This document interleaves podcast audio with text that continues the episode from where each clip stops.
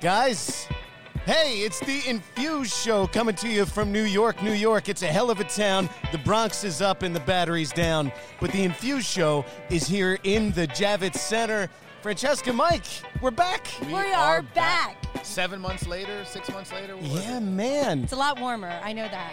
It's a lot warmer. Um, uh, it was a. It, was- it was kind of a, a. How would you describe setting up this time? Sweaty. Yeah, it was a pressure cooker, my man. Yeah, we got it done though. We got it done.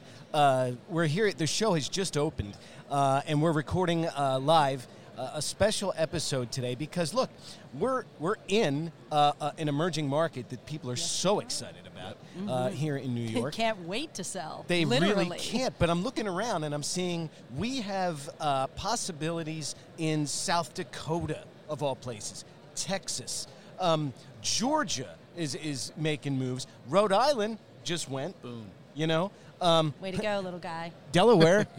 Womp womp. wah wah. Don't even go there. But but here's the thing. Uh, I thought it, it would be a good idea if you guys, since emerging markets are at the, the you know the, the forefront of a lot of people's mindset here at this show, and for our listeners and for me, if you could tell me if I'm going to operate in a new market.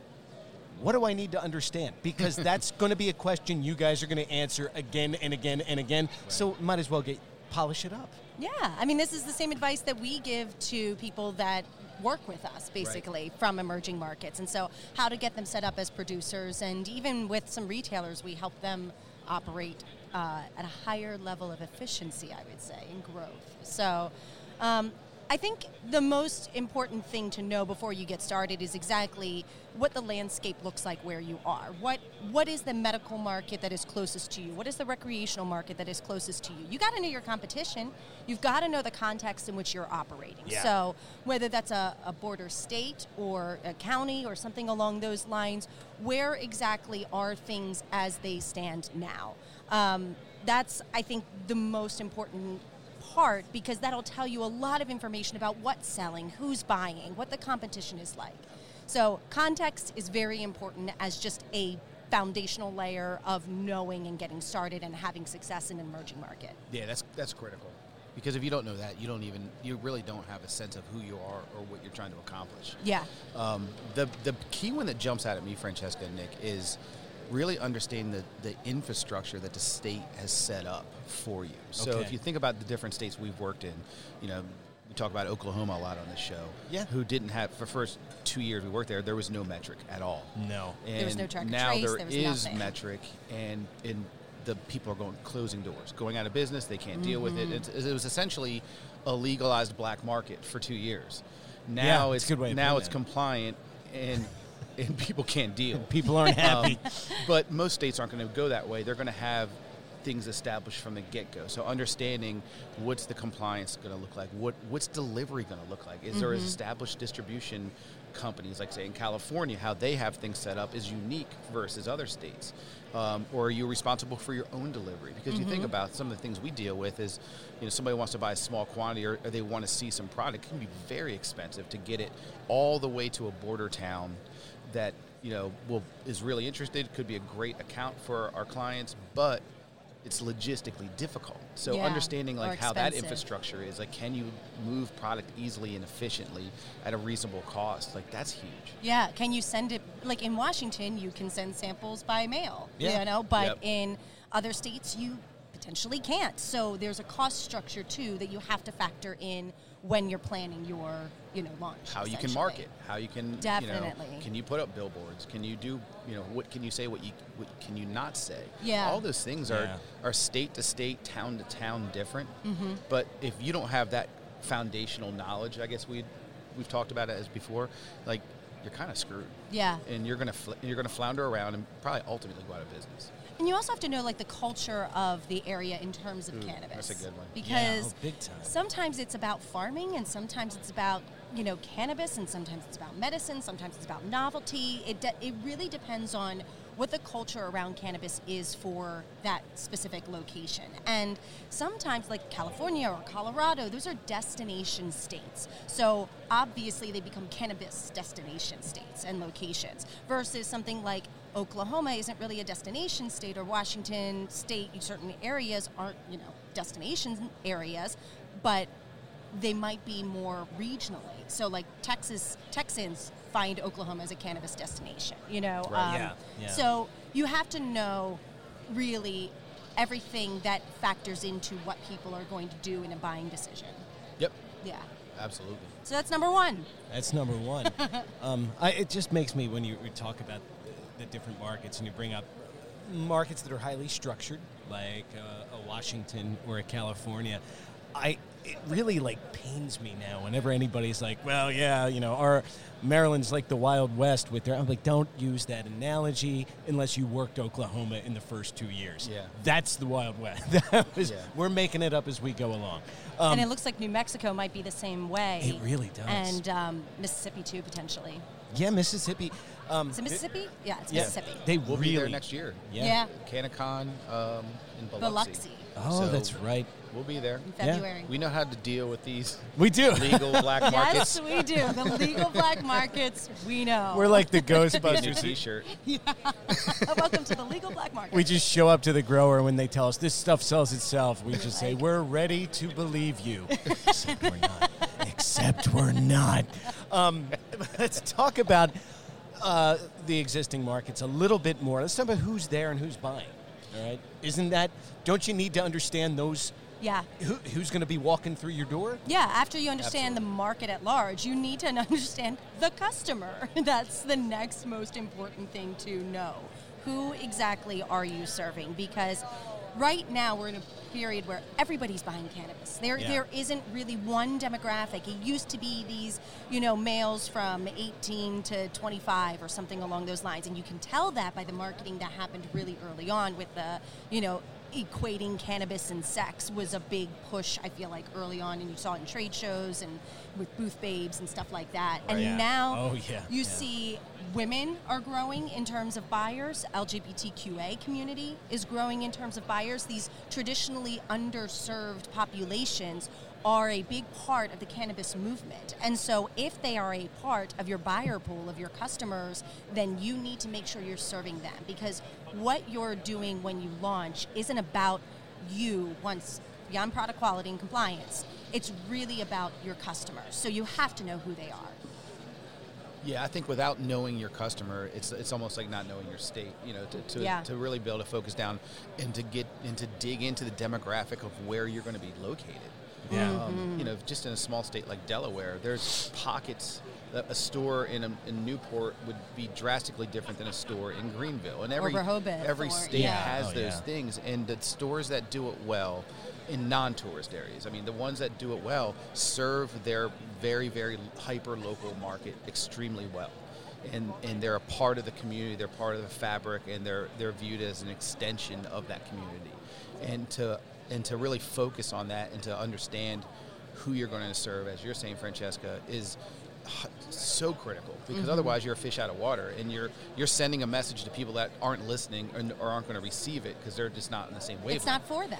Yep. Yeah, they don't. If they don't see themselves in that messaging, how would they ever see themselves as a buyer of your product? Yeah, when we were saying this in the in the pre-show, I mean, if you think about every state that opens up, the first I don't know three six months Mm-hmm. is like the honeymoon part of it. Everybody's hyper about it. They're so excited. Everybody's buying this and that, and the goal of it needs to be your focus needs to be not that first six months. It's it's how to survive and how to thrive after that by building your market and by building your customer loyalty with, Yes. with your area.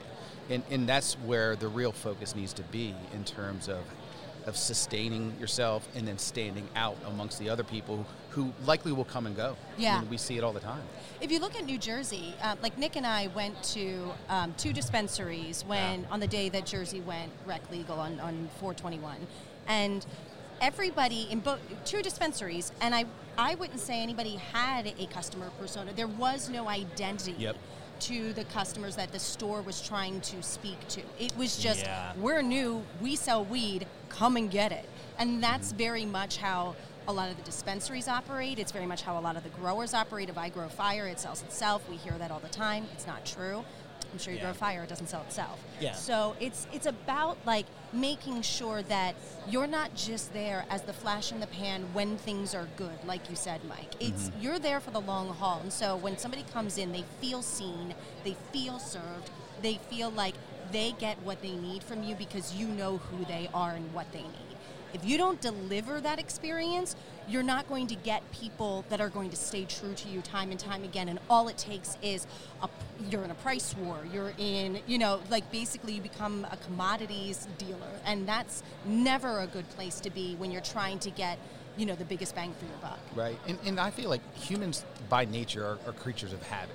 Yeah. So when, it, when states open up, people are going to check out multiple stores and see what the experience is. And that's this opportunity for the store and then for the products within the store to start creating that foundation of customer loyalty. Because ultimately, people are going to settle into one store probably, or maybe Yep. two stores. But it's like their go to. It's like where you guys get Italian on Sunday night. Gotta go You to know, like Attilio's. you- you- that's your thing. You know, Yeah, for you yeah. to go to Mrs. Robino's, you did it the other night, and look at you. Look how upset you are. I'm still, And so- I'm still trying to re- recover from that one. Uh, it, it really, it didn't. Oh man, it's not my kind of red sauce. Uh, l- let me. I want to just kind of quantify that one point. Uh, it all goes back to this one thing with me: is are you, are you into the culture? Because you can tell it, it sticks out like a sore thumb when you walk into a store where there is no real culture. I think you said it a few minutes ago, Francesca. Where you said, "Well, we have we." Yeah. to me, I, I'm, I'm fascinated by how many stores operate with that premise. They don't operate for long, you know, they don't operate for long. But I want to go into the store. I want to know this is the bud tender telling me, hey, have you tried Chemdawg?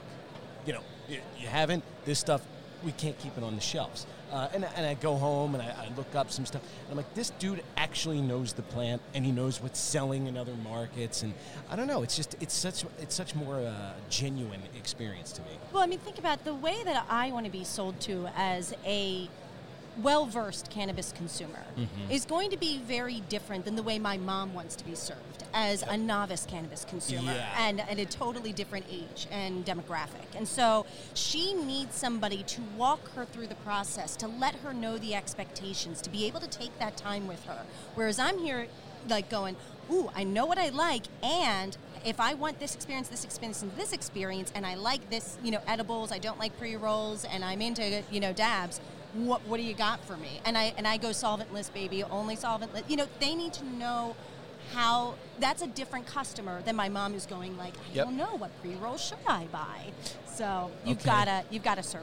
You gotta know who you're serving. Okay. Yeah. So we're I guess we're, we're fine tuning this then. So tell me, tell our audience, what can I do? Markets get flooded with new businesses. How can I make my business stand out? That's the big ticket question. That is what we work with people on because it is competitive as all get out out there. Yeah. So you need to be able to stand out. And that doesn't have to mean a big budget. It doesn't mean you need big, deep pockets. Yeah. It means you have a strong sales infrastructure. And when we say a strong sales infrastructure, we mean that sales doesn't ha- the sale doesn't happen at the point of transaction. That's not the sale. That's, That's not the final piece of the puzzle. that is, yeah. Yeah. that's the transaction. That's the money exchanging. But the sale happens at all times. When your customer is googling you know dispensaries near me Right. and they see your logo they see your name they see your tagline they see your website they see your product offering do you have something to buy online? Like they see what you have. That's a sale process. If you then go into the store and they talk to someone and they're ignored or they're treated with respect that's part of the sales infrastructure. It's everything. The packaging that they're looking at. You know if it's cartoony and you know blazy and 420ish and all of that versus if it's elegant and sleek and modern that's part of the sales. The sales infrastructure is every part of the sales. Everything that makes this helps make the sales decision so having a good sales infrastructure is the crux of it. And we can break that down into like the actual like fundamental pieces Oh, the please, high you know the high level ones so. Yeah, I mean, you, excuse Sorry, me. I kinda covered a bunch You of touched them, on sorry. brand and packaging, and those are the two that are the when people think about um, sales. They, those are the two most obvious ones that people think about is is the brand and the packaging, and that's how you can really differentiate. Yeah. And and and I love your your breakdown of the sales infrastructure because there's a lot of things that really aren't in the sales bucket, so to speak. They fit in the in the operations realm or in the marketing realm. But if you do a crummy job at those things, it impacts No your sale ability for to sell. Yeah. So things like distribution. You know, we touched on it earlier. Like, how are you going to get that sample to a buyer so they can evaluate, a you know, you as a first-time uh, producer? How are you going to get if they want to come back and they love it? How are you going to get it to them on an ongoing basis um, so that they know what to expect, uh, when to expect it?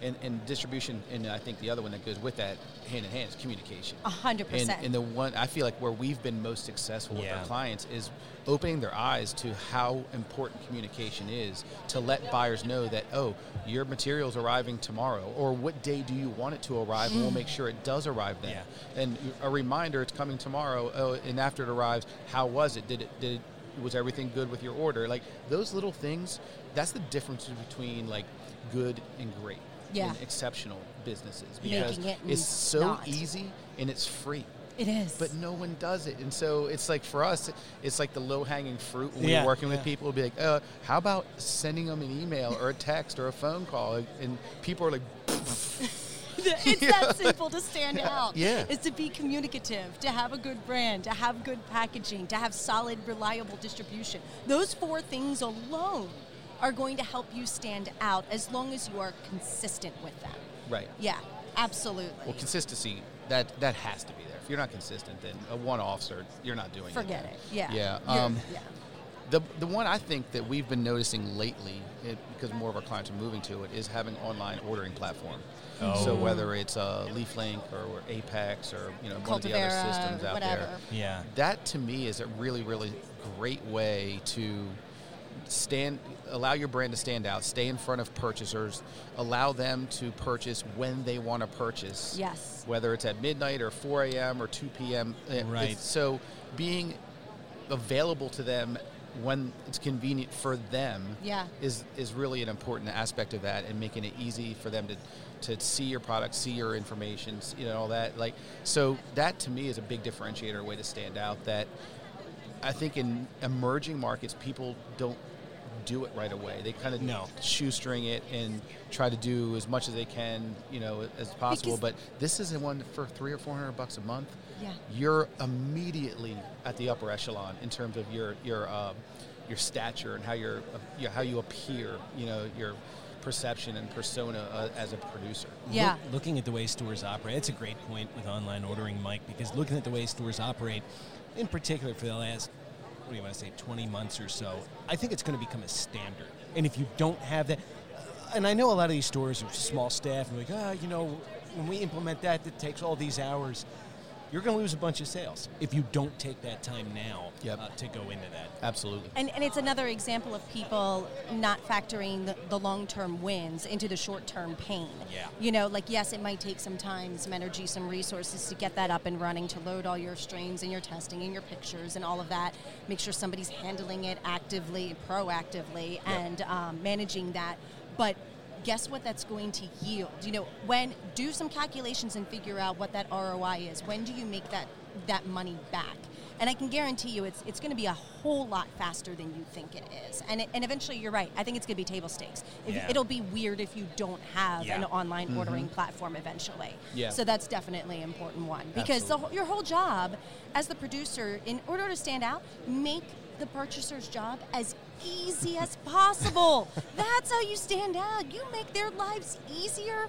Honey, you are going to be their best friend and their biggest customer. So you've got to have that. Um, and, and I think the other piece that almost nobody is doing is education. So when we say education, you have to look at it. If you're the producer, you have two buyer pools that you have to educate. One is your purchasing managers, your stores, your retail people. So you need to be able to reach the stores and educate them on your farm, why they should carry your product, why you're a good fit. Show them you did research on their store, you know who buys at their store, and you say, listen, I know you're serving the women, the LGBTQA, the men, the, the whatever, and being like, and this is a really good strain for Yeah. this group, or For this is your the brand that Yep. speaks to them, and so I think you're offering something valuable by carrying my product into your store. And then you can say it's because it's cleaner, or it's better, or it's great percentages, great terpenes, great whatever it is. What is your difference? That you take a portion of your proceeds and you support the same cause as the dispensary. You have education, you have flat. You're like my product. I'm not just dropping off a product that's kind of labeled. It's like I'm giving you all the key tools you need to sell this so that it doesn't have to sell itself. You're Right. going to be the one that has all the information. And then your other buyer pool are your consumers. Even if you're a producer that doesn't actually have any direct consumer purchasing, you need to educate consumers. You need fans of your products and your brands, and you need to tell them how to get to you more like easily and um, how to make basically more accessible to them by saying go into stores and ask for my brand. Go in and ask for you know gg happy farms or you know some whatever it is. And then you know that these consumers the consumers feel seen they feel served by the actual producer. That speaks volumes because you expect to be sold in a store. But to have a farm tell you why you should connect with them or, or to show you what they they value and what they have and then you connect with that that's going to be brand loyalty out the yin yang Yeah, that's a. I love the point there, Francesca, in terms of creating consumer pull for your product through education, through having farm tours. Yes. Yeah. Simple things like that. That the the connection you're building is what you almost term as like a lifetime value of a customer oh, Yeah. for this, and that is very very strong and is very rare. Uh, we don't see very. You, we see it more in mature states. I think is where I, I've seen some of that, but because not a they've ton had to of it. compete longer Yeah, but imagine if somebody does that in an emerging state and they come out of the chute by doing those things on day one and say, this is the foundation of what we're doing. And, and education, both in terms of creating consumer demand and also educating the, the bud tenders that are ultimately going to be suggestive selling for your brand. And if, if somebody has a strategy and they're consistent of, of doing the work, that's like building a foundation for your company that's going to really, really be strong and pay dividends, like you, you said earlier. Totally, totally. I think I was in um, Nevada and we went to a hemp farm actually, and we saw the guy had um, like aquaponics with trout, I think, in there, and it was something about like the the poop of the trout helps fertilize the cannabis or something along those lines. Like it was this whole like closed loop trout water thing that I didn't understand, but I was like, that's really cool.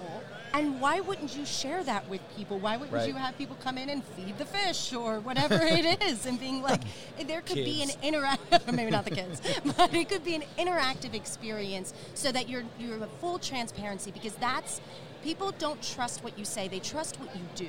So you need to be able to show them what you're doing, not just say it. Um, Yeah. And I think that's going to be the biggest education piece for for producers. Yeah, I love. I think that's that's a really strong one to end to end kind of the infrastructure, and, and that's something like you said, Francesca. We've had a lot of these recently where people want to do better. You know, they started Yeah. off in some emerging states and they're over that hump. And now they're a year into it, and they're like, uh, "I don't want to just sell to brokers anymore and have them basically Yeah. white label my all my passion and my work that I put into this. So how can I take that to the next level? And the sales infrastructure is a huge component of that, and really touching on all those key components within that, and having a grasp and understanding to fulfill against those is huge. Yeah. But at the end of it, I mean, product quality, consistency, you know what you're doing. That's that's king. Product That's- quality is number one, always, assuming compliance isn't an issue. And then sales infrastructure. It's got to be number two. It's got to be your second priority. Yep. If it's not, you're never going to see repeatable, sustainable growth, which is what we all need in this industry that is so volatile. Um, so, yeah, branding, packaging, um, communication, distribution. What else do we say? Online ordering and education are kind of like the, the things that we Got we them all. Yes. I only peeked once I'm at glad. the sheet. I'm glad you. I'm glad you grouped them together for us for easy access to those points of the game. So we don't have one yokel out there. Our girl say something about letting Mike and the fish take his dump on the cannabis. No, no. So we bullet point them at the very end there. Uh, excellent, excellent uh, insight for the listeners. I of want this Nick show, to do a whole episode in that voice. just in that voice. See, I want him to do a whole episode in it, all of his voices. He can have the Delco voice, that voice, his old. Send uh, going into uh, other voice where we uh, we can talk about going all be sorts the after of things. dark episode. Whew. Uh, well, now I'm just thinking of all the people I've met here and who've, who've just I I met characters here. Right? Remember that guy Frank who was who will write email. You will write the email. I will write. I was like, I don't even know what we're talking about anymore. you damn well better send that email, else you're going to get roughed up. I know. I was, I was, it, the email's been sent. It's been sent. um, this this was great, guys. Uh, we're kicking off a, another year at CWCB Expo. So thanks for uh, bringing the Infuse show back because I always love getting caught between the moon and New York City. I know it's crazy, but it's true. And uh, this was a, a wonderful talk with you guys. It's a lot of fun. always a good chat. Now we get to go talk to some, hopefully, people who are going to be needing some sales infrastructure help in the emerging market of New York City, Absolutely. or New York State, I should say. New York State, Empire State of Mind here on the Infused Show. Mike and Francesca are with me as always. Producer extraordinaire Frankie Fifth Year is here, and my God, Did you see what Frank did to that cutlet last night? dude.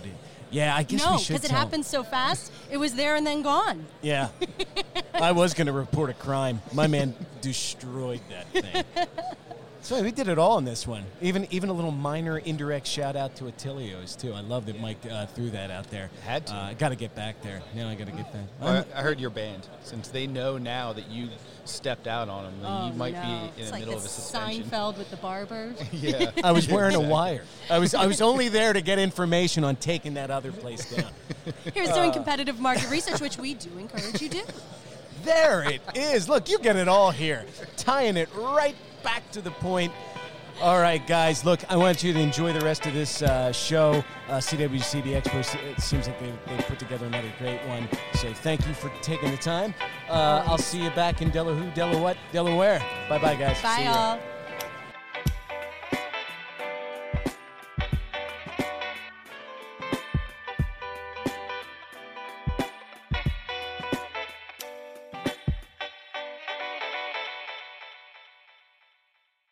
Thanks for listening to today's show.